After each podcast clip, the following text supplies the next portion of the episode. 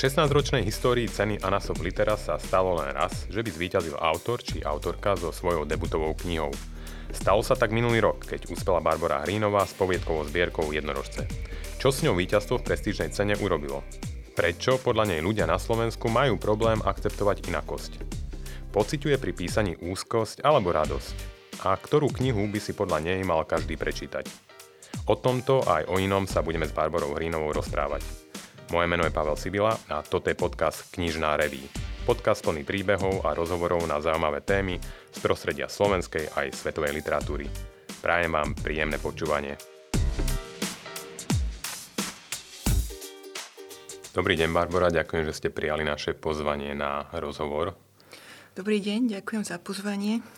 Ja už som to spomínal v úvode, že vy ste so svojou debutovou knihou v Jednorožce zvíťazili v cene Anasov Litera a myslím, že sa prvýkrát stalo, že ako debutantka e, ste uspeli v tejto súťaži. E, čo to s vami spravilo osobne alebo aj s vašim písaním takýto úspech? Tak veľmi ma to potešilo.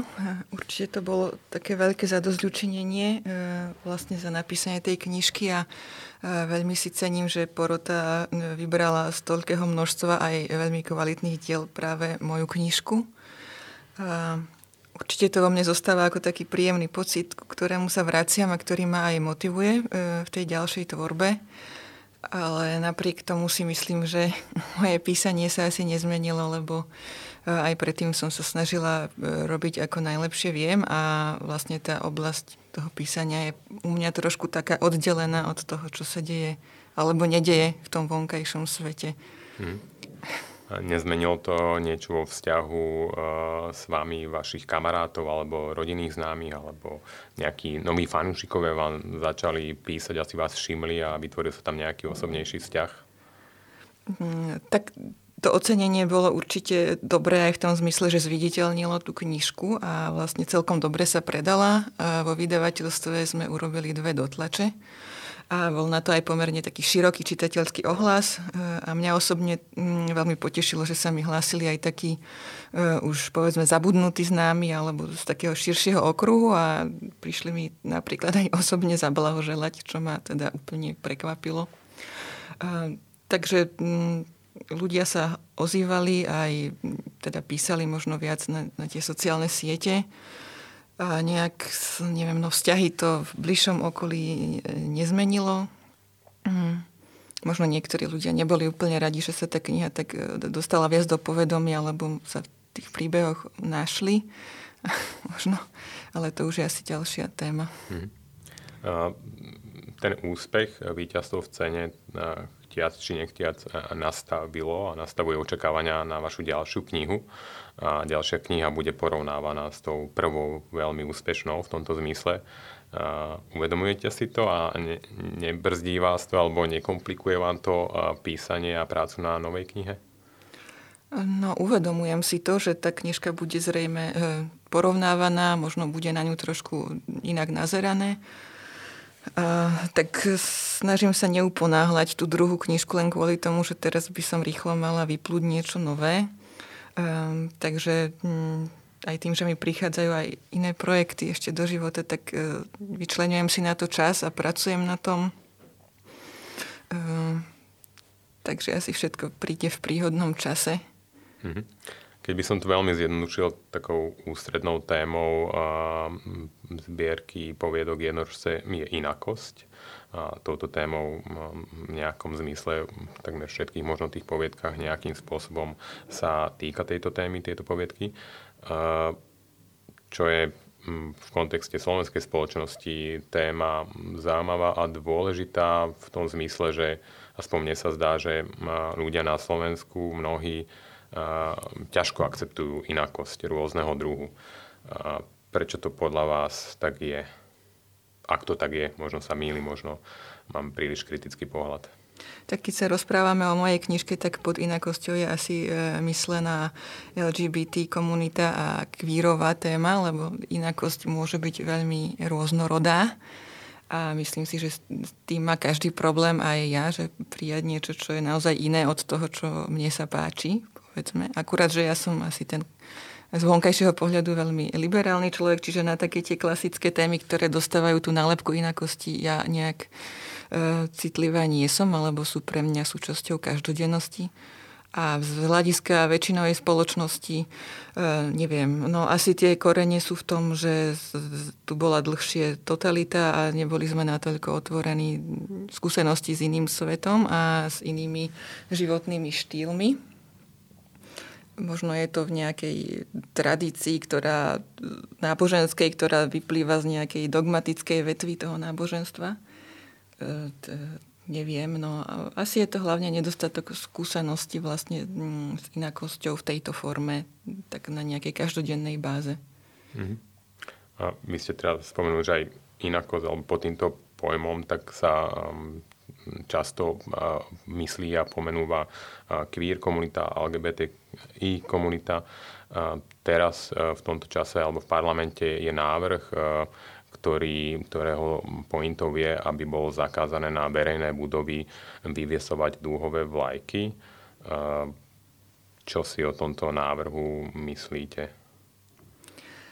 Tak poslanci si musia robiť, vykazovať nejakú prácu a mám pocit, že keď nevedia prísť s nejakým dobrým návrhom, tak prídu s akýmkoľvek, ale je dosť možné, že oni tomu skutočne veria, že by to tak nemalo byť, e, že tieto dúhové vlajky by nemali byť vyvesované na nejakých oficiálnejších inštitúciách ale no, mám pocit, že by sa mali zamyslieť, že do akého kontextu to prichádza, lebo keby náš štát bol veľmi uh, taký naklonený týmto ľuďom, tak by to bolo povedzme navyše, hej. Ale je tu v presne opačnej situácii, že my tu nemáme ani registrované partnerstva a celkovo tá spoločnosť je naladená skôr nepriateľsky voči e, tejto menšine, takže vyvesiť nejakú vlajku je podľa mňa len nejaké minimum alebo také symbolické gesto, že, alebo dokonca kompenzácia toho celkovo nevraživého postoja.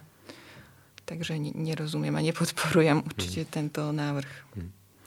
A naša súčasnosť aj v týchto takých pokojnejších letných e, mesiacoch je výrazne ovplyvnená vojnou na Ukrajine, alebo myslím, že veľa ľudí na Slovensku e, túto dianie na Ukrajine e, vníma.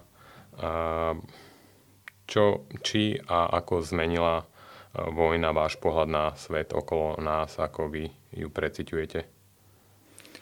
Tak veľmi ma to zaskočilo že niečo takéto sa môže udiať v našich e, geografických šírkach, respektíve priamo e, u nášho suseda. E, neviem si to celkom vysvetliť. Vojna je veľmi drahá vec a neviem, nechápem, že niekto platí ešte za to, aby spôsoboval niekomu takú obrovskú deštrukciu. Takže asi je to aj pre Putina ťažko sa mi aj to meno vyslovuje nejaká aj vec prestíže, že už teda všetko nadobudol, tak ešte si vymyslel, že vráti nejakú veľkoleposť e, tej, tej svojej, teda tomu Rusku. Mm, neviem, no mala som takú sériu veľmi zlých snov, keď to vypuklo, trvalo to asi dva týždňa a v každom z nich sa vyskytovala nejaká smrť alebo dokonca nejaké koncentračné tábory tu v Bratislave a som si uvedomila, že E, Sice som mala nejaké zlé aj predtým, ale že to nebola táto miera strachu a že môžu sa stať aj veci, ktoré sme tu nikdy nezažili.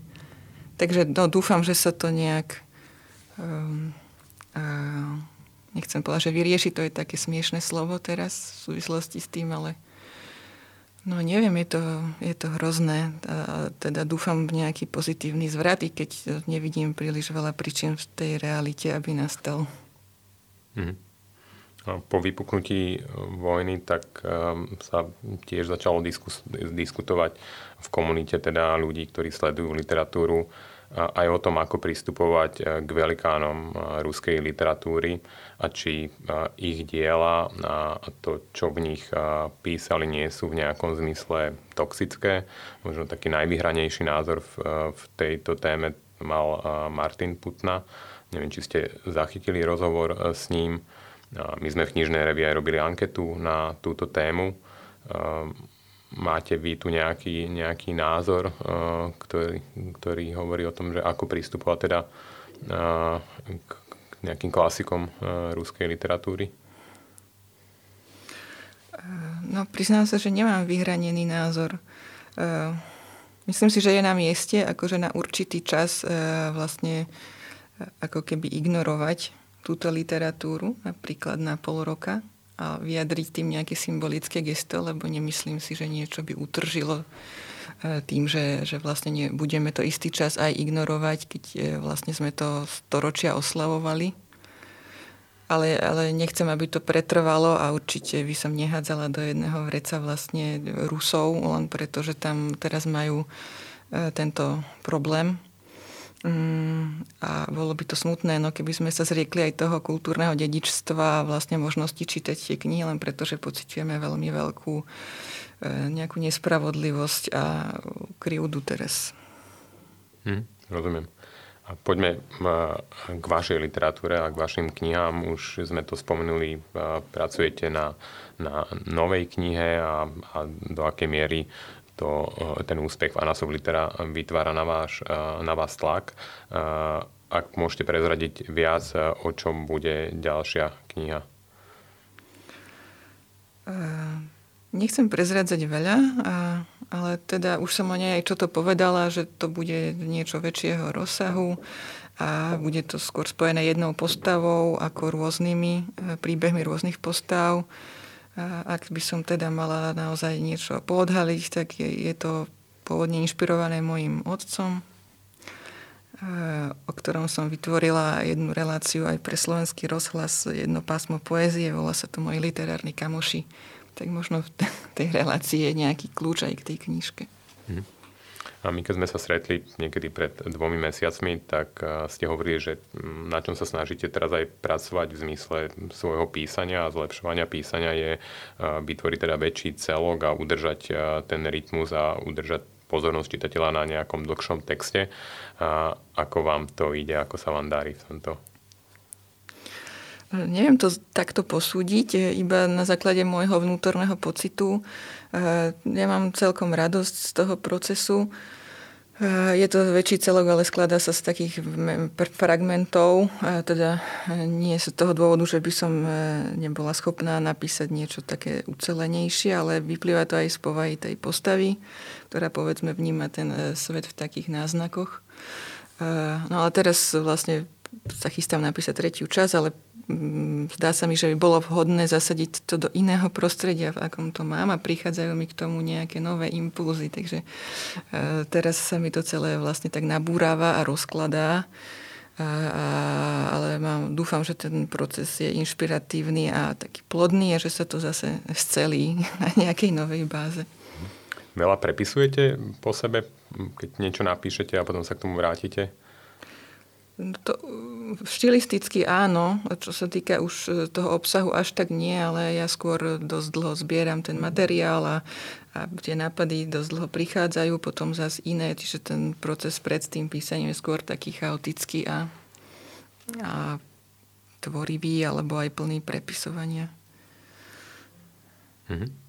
Uh, spomínali sme viackrát už uh, cenu Anasop Litera. Čítali ste niektorú z finálovej desiatky súčasného ročníka a, a ktorá z tých kníh, ktoré ste čítali, vás zaujala najviac? Mm, no, prečítala som e, asi polovicu, čiže 5 kníh zo súčasného ročníka Anna Litera.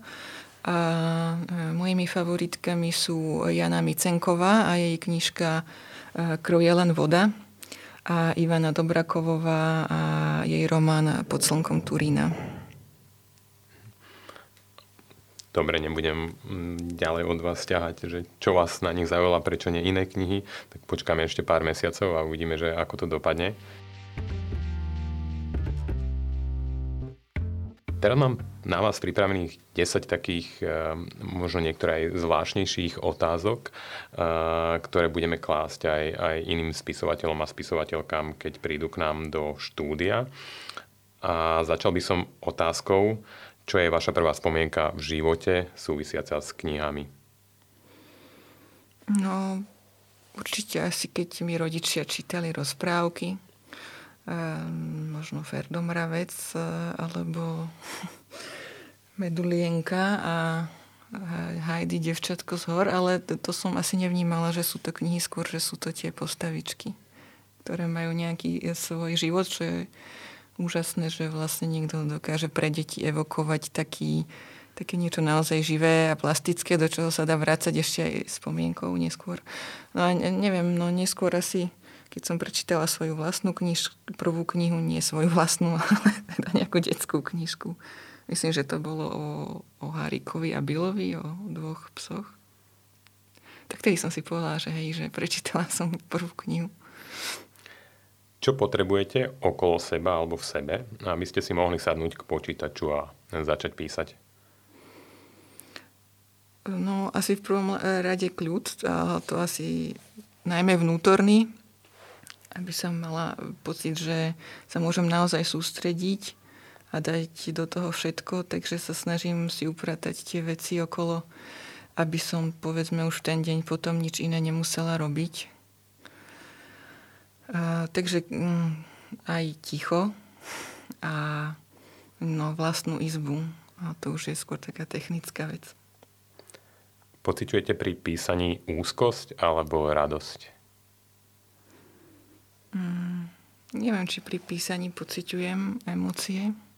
Ja ich skôr pociťujem predtým, jak som povedala, keď e, si to pripravujem a keď mám nápady k tomu, tak väčšinou z toho mám taký príjemný, ľahko euforický pocit. E, potom to korigujem skôr, ako už keď píšem, lebo keď píšem, tak skôr ja sa sústredím na to, aby to bolo akože dobre napísané, aby to bolo zrozumiteľné, že to je už skôr u mňa tá racionálna časť. S akým najzvláštnejším názorom na vás alebo na vaše písanie ste sa stretli? No, tak uh, Napríklad konzervatívny denník Postoj e, napísal taký titulok, že kniha o inakosti celej generácie a už toho som cítila, že to bude nejaké konfrontačné a negatívne. Ani som to nečítala pravdu povediac. No mi potom aj povedal, že to bola negatívna recenzia, ale už ten titulok akože neviem, či je to kniha o celej generácii a už vôbec tam nie sú všetky postavy akože kvírové a mám pocit, že hlavne keď niekto, kto je sám nejak konzer- eh, ideologicky charakterizovaný, vlastne hľadá v niečom, čo nie je, nejaký takýto úmysel, že oni do toho skoro projektujú seba. Mám pocit. A keď tam nájdú niečo, čo im len trošku nezapadá do ich obzoru, tak to obvinia z nejakého zámeru. A potom ešte v denníku N mal pán profesor Zajac rozhovor s Janou Beňovou. A on tú knižku aj pochválil, respektíve moje písanie, že Hrinová vie písať, tak ja si to cením. Ale na druhej strane povedal, že tá knižka je ideologicky motivovaná, že to je ideologické písanie. A to, to bolo podľa mňa úplne mimo. A mám pocit, že možno, že hodnotí len na základe vydavateľstva aspektu, ktoré je feministické vydavateľstvo. A aj tak si myslím, že je to predsudok, lebo väčšina z ich literatúry nie je podľa mňa ideologická. A v súvislosti s jednorožcami mi to prišlo už úplne absurdné, lebo e, ja mám veľmi ďaleko od akéhokoľvek typu myšlienkovej schémy a mám pocit, že tie príbehy sú také viac menej zo života a ja som vtedy aj nerozmýšľala, že je to nejaká mediálna téma. No. Čo alebo kto vám v slovenskej literatúre chýba? Mám pocit, že slovenská literatúra je veľmi bohatá e, v súčasnosti a že ani ja sama nestihnem prečítať všetky, ani len tie dobré knižky, takže v podstate mi nechýba nič, ale akože niečo mi chýba, ale zase musím si tam nechať aj nejaký priestor, aby som tam mohla ja niečo vniesť, čo mi chýba. A myslím si, že v tých podmienkach, v akých tá literatúra vzniká, je veľmi e, taká bohatá a života schopná. Takže ak mi tam niečo chýba, je to možno skôr tá produkčná stránka toho celého, že nejaké lepšie podmienky na písanie pre autorov. Mali by sa umelci angažovať v dôležitých spoločenských témach? Mm, nemyslím si, že by sa mali. Myslím, že by sa e, mali chcieť tí, čo to vedia a čo chcú. E, veľmi nemám rada také mm, zovšeobecňovanie, že sa udá nejaký tón, že niečo by, že toto je správne lebo potom napríklad aj tie knižky, čo už teraz angažované sú, oni zase čelia takej stigme, že to je v podstate angažované a že to vlastne je literatúra, pričom si myslím, že veľakrát sú to aj dobre spracované knižky. A na druhú stranu je asi zbytočné očakávať angažovaný postoj od niekoho, komu to skrátka nesedí, ale mám pocit, že aj viac autorov, oni skrátka, možno aj ja, že majú svoj svet, kde tá politika nehrá až takú veľkú rolu. Iná vec je, že keby niekto reagoval na situáciu, ktorá nastane priamo pred očami a nejak spontánne sa voči tomu vyhraní, to myslím, že by som aj ja reagovala, ale nejak programovo asi nie. S ktorou známou osobnosťou by ste, sa chceli, by ste chceli ísť na pivo a čo by ste sa jej opýtali? No to je ťažká otázka. Teraz ja celkom pozerám na YouTube také videá, eh, on sa volá, že Sadguru. To je taký indický guru a mystik, ktorý ale prednáša aj v západnom svete a veľa cestuje a on sa vyjadruje akože na veľa tém o živote a o vesmíre a jedno s druhým. Ale on už dostal toľko otázok z toho publika, že tam vlastne není nejaká otázka, ktorú by som ešte ja mala a nebola položená. Takže možno by som rada strávila čas v jeho blízkosti. Ale viete čo, ja už ani nemám také, že nejak spoznávať nejakú známú osobnosť osobne, lebo ja už mám asi veľa rokov na to. No. Ale rad, radšej by som sa stretla s neznámymi ľuďmi a im dala nejaké otázky. Ktorú knihu by si podľa vás mal každý prečítať? No mňa veľmi zasiahla napríklad Osamelosť prvočísel od Paula Jordana. To bolo asi pred 15 rokmi a on tam veľmi dobre vykreslil e, vlastne taký vnútorný život dvoch ľudí, ktorí nevedia mať vzťahy alebo nevedia nájsť cestu k sebe ani k svetu. Bolo to podľa mňa úžasne napísané. A to asi není taká knižka, že pre každého, ale e, z oblasti tej peknej literatúry, tak to je pre mňa taký nejaký nedosiahnutelný vzor. Čoho sa bojíte? Aj, e, veľa vecí. Tak asi ako každý. No, Kedy si by som povedala, že všetkého postupne sa to zlepšuje a snažím sa, aby ten môj strach eh, nedeterminoval to moje prežívanie, ako sa vzťahujem k svetu. Ehm, no asi veľmi sa bojím asi straty osobného priestoru, aj psychicky, aj fyzicky. Nemám rada uzavreté priestory, ani teda niečo, čo sa ku mne veľmi približuje. A posledná otázka. Kedy ste si naposledy povedali, to je krása? Mm, neviem, teraz je... Minule bol spln, to bolo veľmi pekné z môjho okna z Dubravky. A teraz je zase, čiže to je taká krása, čo sa opakuje. Minule bol, myslím, väčší. Uh, neviem, no, bola som nedávno na výlete vo Florencii a v Benátkach. Čiže tam som videla veľa takých klasických príkladov krásy od veľkých majstrov. Celkom ma potešili také Donatelové Madony, lebo oni sa usmievali. A to bola podľa mňa veľká vzbúra voči vtedajšiemu kánonu, že prišli mi také veľmi odlišné. Takže asi takto, no, keď vidím niečo, čo sa tak vymkne nejakým normám a mainstreamom, hoci je to len taká drobnosť, tak to ma poteší a to vnímam ako krásne tak e, verím, že mm, tento rozhovor poteší aj ďalších ľudí, ktorí si ho vypočujú. To už bola posledná otázka. Ďakujem vám veľmi pekne za rozhovor a držím palce pri písaní vašej novej knihy a teším sa na ňu. Ja ďakujem veľmi pekne za rozhovor, za pozvanie.